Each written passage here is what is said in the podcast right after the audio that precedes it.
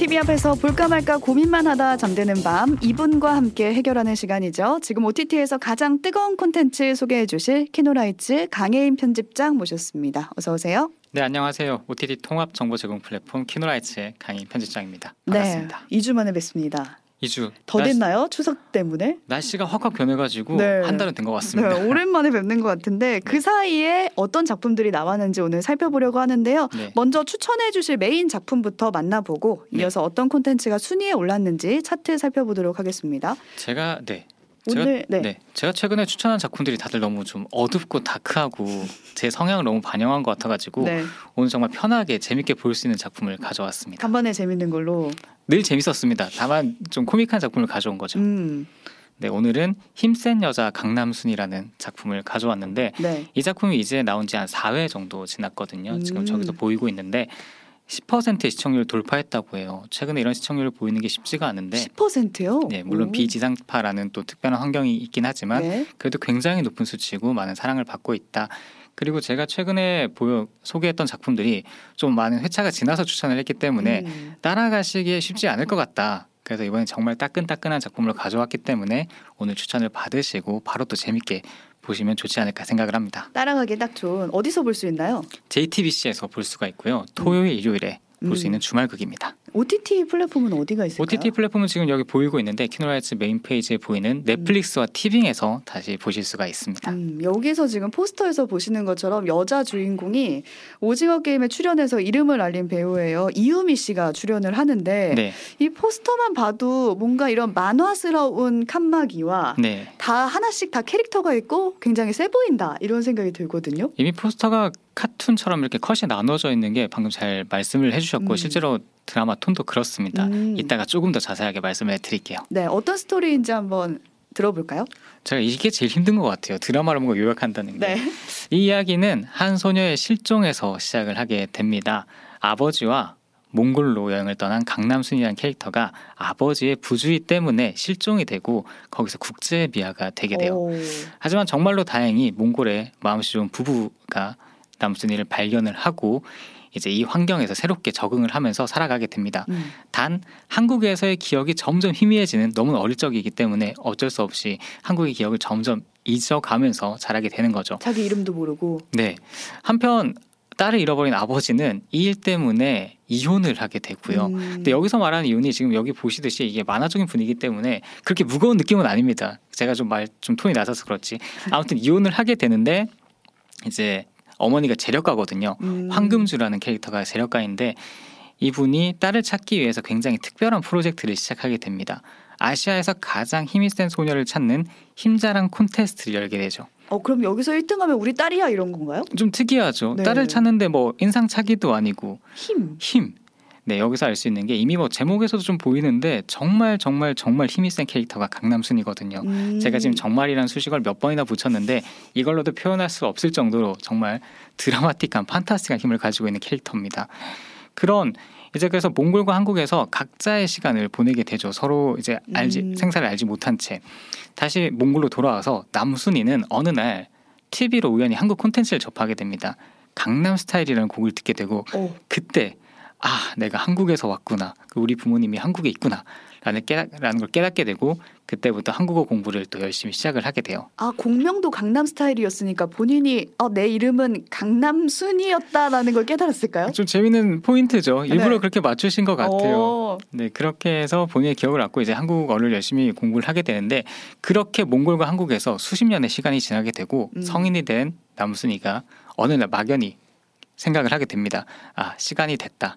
이제는 내가 한국으로 가서 내 부모님을 찾아야겠다. 찾아야겠다. 라고 하면서 한국행 비행기에 오르면서 드라마는 시작을 하게 됩니다. 그러니까 남순이 한국에 와서 이제 가족들과 상봉하는 그 장면이 그려지면서 본격적인 스토리가 전개가 되는 건데 네. 이 드라마를 보는 시청 포인트가 있다면 어떤 게 있을까요? 우선은 괴력, 음. 괴력을 가진 가족이 중심에 있는 드라마거든요. 남순이만 괴력을 가진 게 아니에요? 네, 이 남순이라는 캐릭터는 일단 어머니에게서 힘을 물려받긴 했는데 이 집안에 또 독특한 비밀이 있어요. 이 남순의 집안은 조선 시대부터 모계 혈통, 그러니까 어머니로부터 딸에게 강한 힘이 이어졌다고 합니다. 오. 그리고 이 힘을 그냥 쓸 수 있는 게 아니라 선한 일, 착한 일에만 써야 된다는 거죠. 그런 두 가지 조건이 있는데 착한 일에 힘을 써야 된다라고 했을 때 뭐 생각나는 캐릭터나 장르나 그런 거 없으신가요? 캐릭터 저는 우선 범죄도시 아, 마동석이 먼저 생각나고요. 아 범죄도시도 생각이 날 수가 있고 일단 힘 강력한 힘이라고 하면은 최근에 익숙해진 MCU의 뭐 헐크도 있을 수가 있고요. 음, 최근에 제가 설명해 드렸던 무빙에 또 괴력을 그쵸, 쓰는 그쵸. 캐릭터들도 있었죠. 이렇게 영웅적인 역할을 하는 캐릭터들이 생각이 날 텐데 실제로 이 드라마도 그런 영웅물로 음. 분류가 되고 있습니다. 한 예로 3대가 여기 등장을 하거든요. 할머니, 지금 제가 소개해드리지 않았던 할머니도 있고 음. 어머니, 딸 이렇게 3대가 다양한 부조리, 사회 악에 맞서가는 이야기를 보여주는데 황금주라는 캐릭터가 굉장히 재밌어요. 황금주가 김정은 씨가 연기를 네, 했네요. 김정은 씨가 연기를 했고 이 강남순의 어머니인데 낮에는 정말 평범하게 음. 삶을 사시다가 저녁에는 검은색 수트를 입고 마치 배트맨, 어. 배트걸처럼 이제 지역 사회에 남모르게 정의를 구현하는 그런 역할을 하고 있습니다. 아 본인인 거 티도 안 내고. 네. 이 이야기는 지금 카카오에서 웹툰으로 또 연재가 되고 있다고 해요. 음. 그래서 이 드라마에 관심이 있으신 분은 이 웹툰도 찾아보면 좋지 않을까 해서 말씀을 드렸습니다. 네, 저는 힘센 여자 강남순 이 제목만 보고도 뭔가 약간 익숙하다. 네. 어디서 들었지? 이런 생각이 해봤거든요. 네. 막 김삼순도 생각하고 했었는데 아 김산순. 알고 보니까 힘센 여자 도봉순 있잖아요. 네. 그 드라마의 후속작이라고 들었어요. 제가 오늘 이거 연습을 하면서 계속 도봉순이 나와가지고 실수할까봐 고- 걱정을 많이 했었는데 아, 6년 전에 같은 이제 JTBC에서 방영했던 드라마가 힘센 여자 도봉순이었고요. 네. 실제로 두 여- 드라마 간에는 링크가 되는 게 있습니다.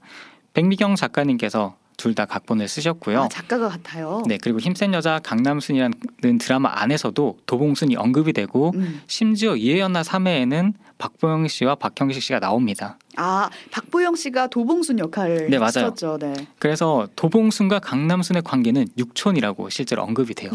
연결이 되어 있네요 세계관이. 네, 그래서 이 힘센 여자라는 세계관이 이 드라마를 통해서 확장되는 이게 sequel로 볼 수도 있고 spin-off로도 볼 수 있을 것 같은데 아무튼 성공한 확, 그 세계관을 확장해서 보여준 드라마라고 보실 수가 있습니다. 네, 그 포인트를 또 집중해서 보셔도 될 것 같고 그 도봉순 세계관을 재밌게 보셨던 분들이라면 네. 더 재밌게 이 드라마를 즐기실 수 있을 것 같고요.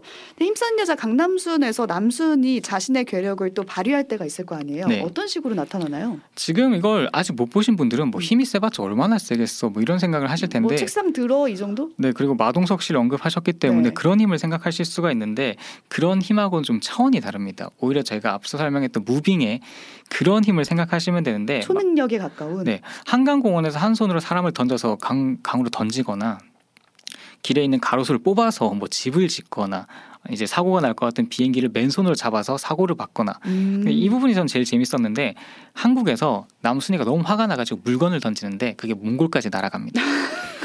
그러니까 이미 여기서 여러분이 생각하실 수 있는 게 리얼리티에서 추구하는 네. 그런 힘하고는 좀 달라요. 무빙에서 봤던 그런 괴력, 그런 압도적인 아우라, 아우라하고는 좀 다르고 코믹하고 재치 있고 발랄한 분위기 속에서 펼쳐지는 극이다. 그거네요. 약간 코믹해요. 네, 말이 됩니까? 한국에서 뭔가를 던졌는데 몽골로 간다? 네. 그래서 이미 언급해 주셨던 것처럼 만화적이다, 혹은 음. 좀 과장된 코미디 연극을 본 느낌이 분명히 있는 극이라고 말씀을 드리고 싶었어요. 네, 이 연출을 하셨던 감독도 우리가 잘 아는 분이더라고요. 네, 제가 진짜 재밌게 봤던 술꾼 도시 여자들의 김정식 감독님이신데 사실 그 술꾼 도시 여자들도 좀 재치 있고 발랄한 표현들이 많았거든요. 맞아요, 가끔은 맞아요. 연극적인 무드도 있었고 음. 그런 장기를 잘 살리신 덕분에 이 드라마 지금 얘기한 거 잘못하면 정말 유치하고 우스꽝스러울 수 있는데 그쵸, 네. 그런 부분을 최소화했다. 그리고 배우들도 그에 맞는 연기를 너무 잘해줬고 리액션이 너무 좋아요. 음. 이런 대단한 힘을 보는데 어, 이 정도에 하는데 그 표정이 막 과장되고 막 일그러지는데 너무 너무 웃깁니다. 네. 꼭 그 보셨으면 좋겠어요. 주우재 씨도 나오더라고요 여기에. 아, 주우재 씨가 나오는데 보헤미 보헤미안으로 나오거든요. 예. 굉장히 뻔뻔하게 자유를 추구하고 본인이 상황이 굉장히 좋지 않은 어, 나쁘게 말하면 거지 같은 상황인데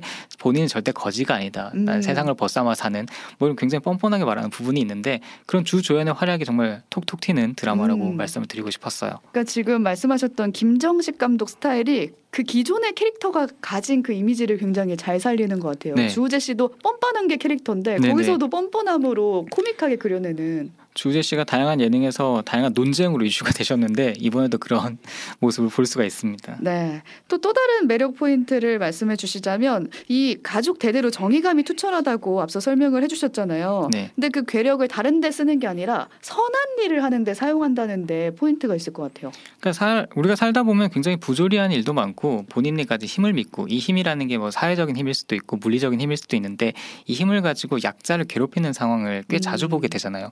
저희가 뉴스를 통해서도 종종 만나게 되고 이런 상황에서 이 강남순 3대는 참지 않습니다. 음. 당한 걸 그대로 더 강한 힘으로 응징하고 처벌하고 그럼으로써 정의를 추구하는 모습을 보여주거든요. 그래서 저는 굉장히 좀 후련했어요. 하나의 오. 예로 김혜숙 씨가 할머니로 등장을 하는데 이게 노년이시잖아요.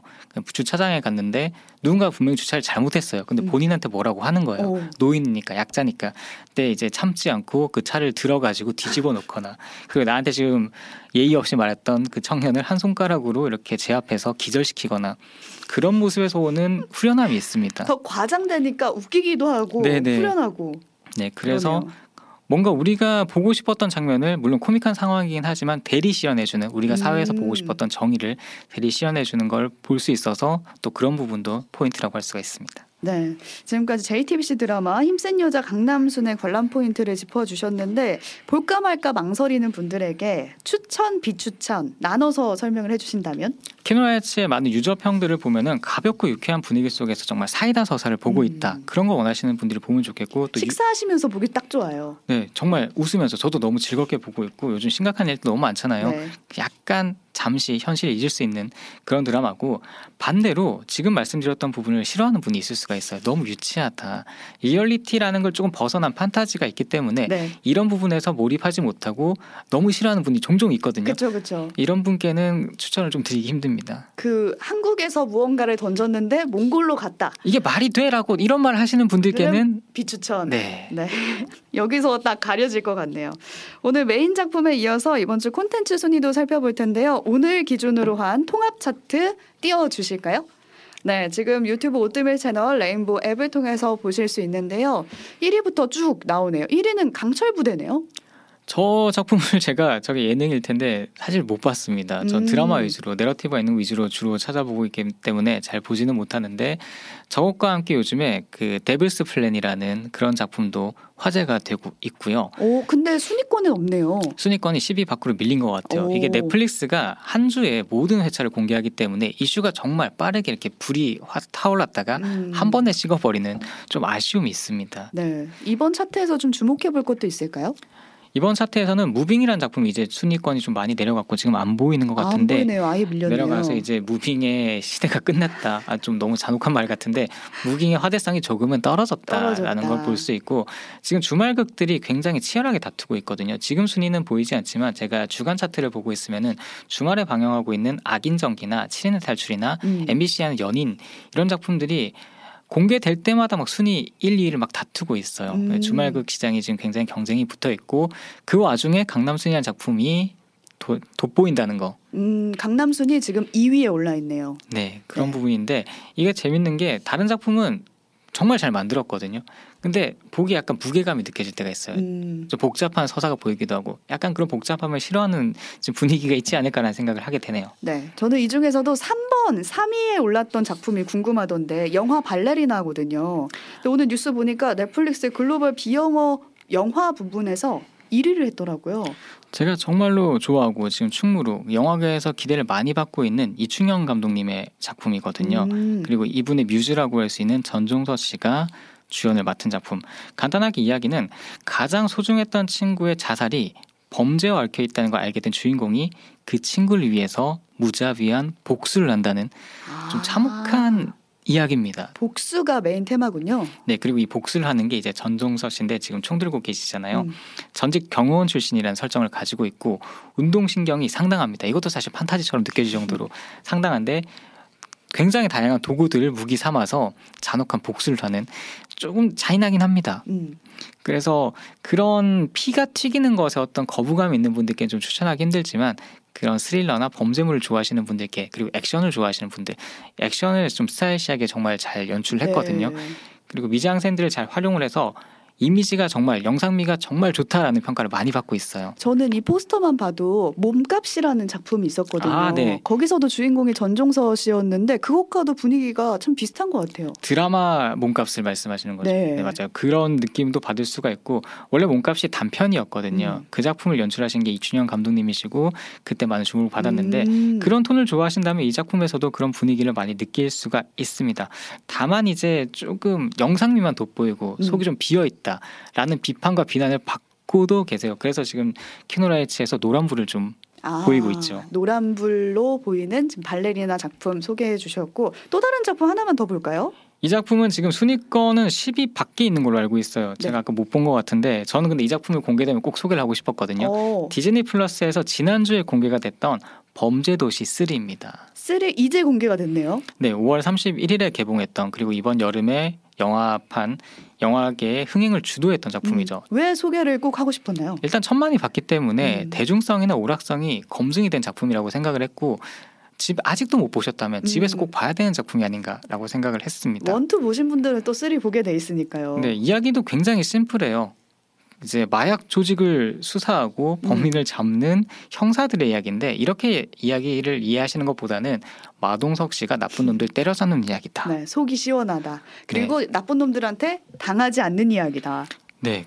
절대 당하지 않아요. 음. 이런 저는 그래서 이것도 오늘 판타지한 이야기를 너무 많이 하는데 마동석 씨가 구축한 저 캐릭터 자체도 현실은 없을 것 같거든요. 그렇죠. 그리고 제가 봤던 그 어떤 영화에 나쁜 사람들 옆에 갖다 놔도 전혀 두려워할 것 같지 않고 한 번에 제압할 것 같은 음. 그런 든직한 모습을 보이는데 역시 여기서도 어떤 대리 만족을 하게 되는 사회학을 때려잡는 거기서는 후련함이 있지 않을까 해서 요즘 제가 너무 복잡한 일이 많아서 그런지 는 모르겠는데 저 작품 보면 정말 많이 웃었거든요. 음. 그래서 아직 안 본 분이 있다면은 보면 좋지 않을까 해서 가져왔습니다. 디즈니 플러스에서 보실 수 있고 저는 마동석도 그렇고 앞서 소개해 주신 그 강남순도 그렇고 다 어쨌든 악인을 혼내주는 힘센 캐릭터의 이야기잖아요. 네. 그러니까 결국 작품 속에서 찾아봐야 되는 인물, 우리가 사회 속에서는 현실적으로는 잘 볼 수 없는 인물이라서 또 이런 거에 대리만족을 느끼는 게 아닌가라는 생각도 듭니다. 네. 오늘 여기까지 살펴보겠습니다. 매일 밤 볼까 말까 고민하다 잠드는 밤을 해결해 주시는 분 키노라이츠 강혜인 편집장과 함께했습니다. 고맙습니다. 고맙습니다.